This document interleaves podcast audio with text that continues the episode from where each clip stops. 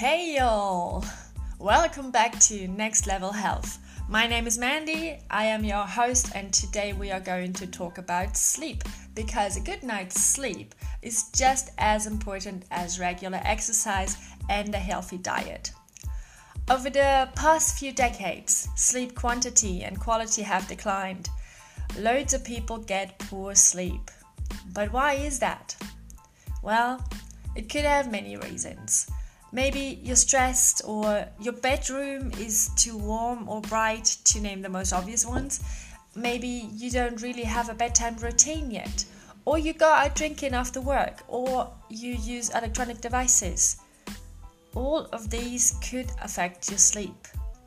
So, let's discuss a few reasons to help you improve your sleep because sleep is very, very important. Too little sleep has an effect on your brain functions, your hormones, and your overall performance. It triggers all kinds of stress in your body, which can lead to overweight, diabetes, heart attacks, back pain, and headaches, even depression and other diseases. So, healthy sleep patterns can make a big difference in your quality of life. It can actually help you to eat less, exercise better, and be healthier in general. But how much sleep do we need? In general, they found out that an average adult should not sleep under 7 hours in order to be really well equipped to start the next day. Scientists recommend between 7 and 9 hours per night.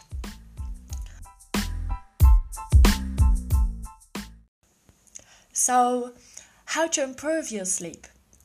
Hear the following recommendations and choose what you want to try. The order of the reasons I provide for you now has nothing to do with their importance, as this varies for every individual. So see them as the general health advice that they are and pick your favorites to wake up more relaxed soon, hopefully. So, when do you usually go to bed? Is it always at the same time or does it vary? Well, it is best to always go to bed at the same time so your body doesn't have to adjust too much every night.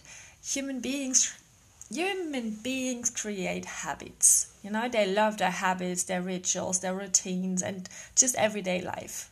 Of course, we also need the adventures, but we are mostly habits. So, most of us just like to know what's going on and what happens next and so does our body. Sticking to a rough sleep schedule, even on weekends, helps regulate the body's clock. I can totally speak from experience here, and probably you too. Most people have their routine during workdays and they loosen it up for the weekend. They stay up longer and go out to party, and then you go to bed very, very late or in the morning, even. But you know, your body wakes up early anyway because it's already bright or you can already hear the birds singing. It's it's actually because of your circadian rhythm, your body's clock. It's still set on workday routine.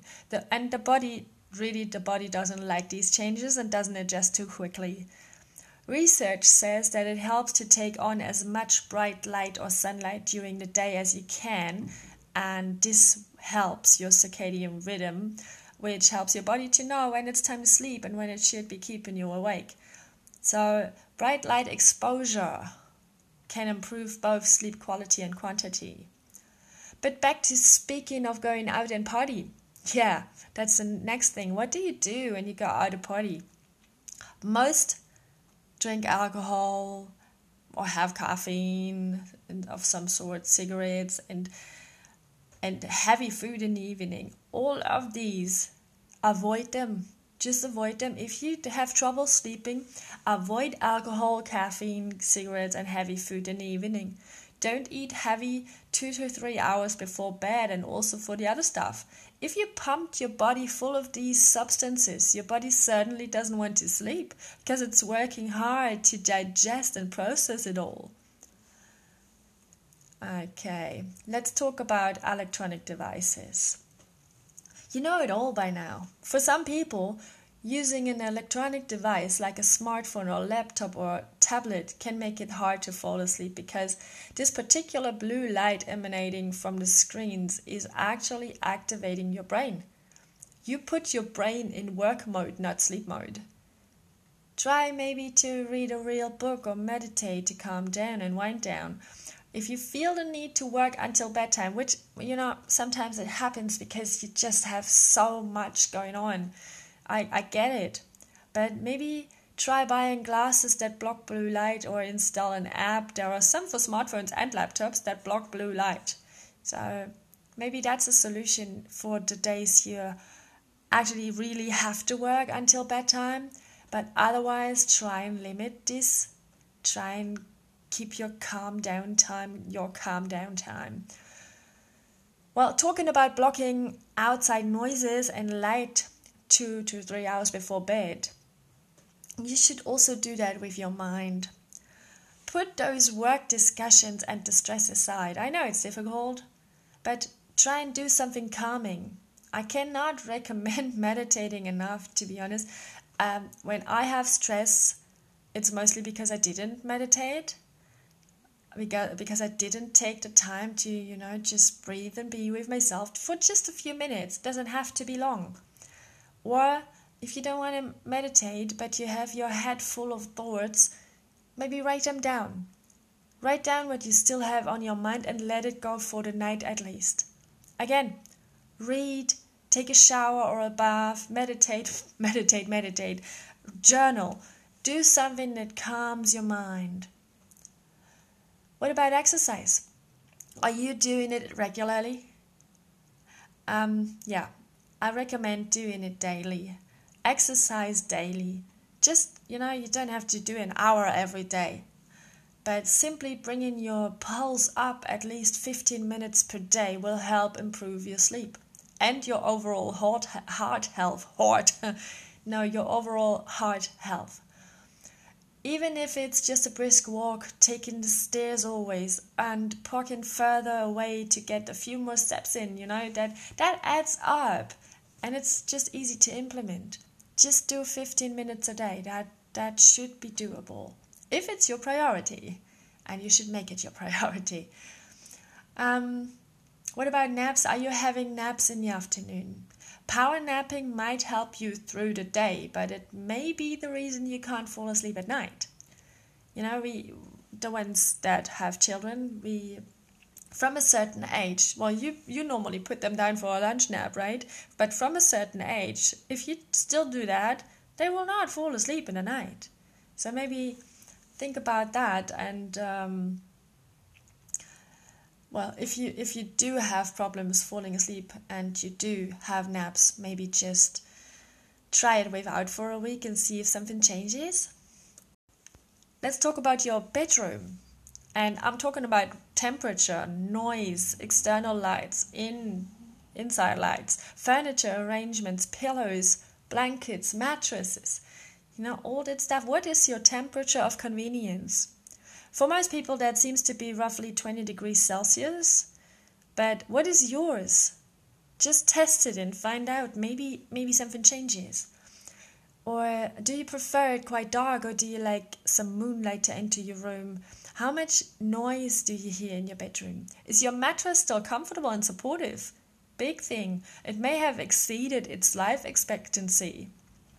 That's roughly 9 to 10 years for a good quality mattress. And if you didn't invest in a good quality mattress yet, you should probably upgrade your bedding every 5 to 8 years.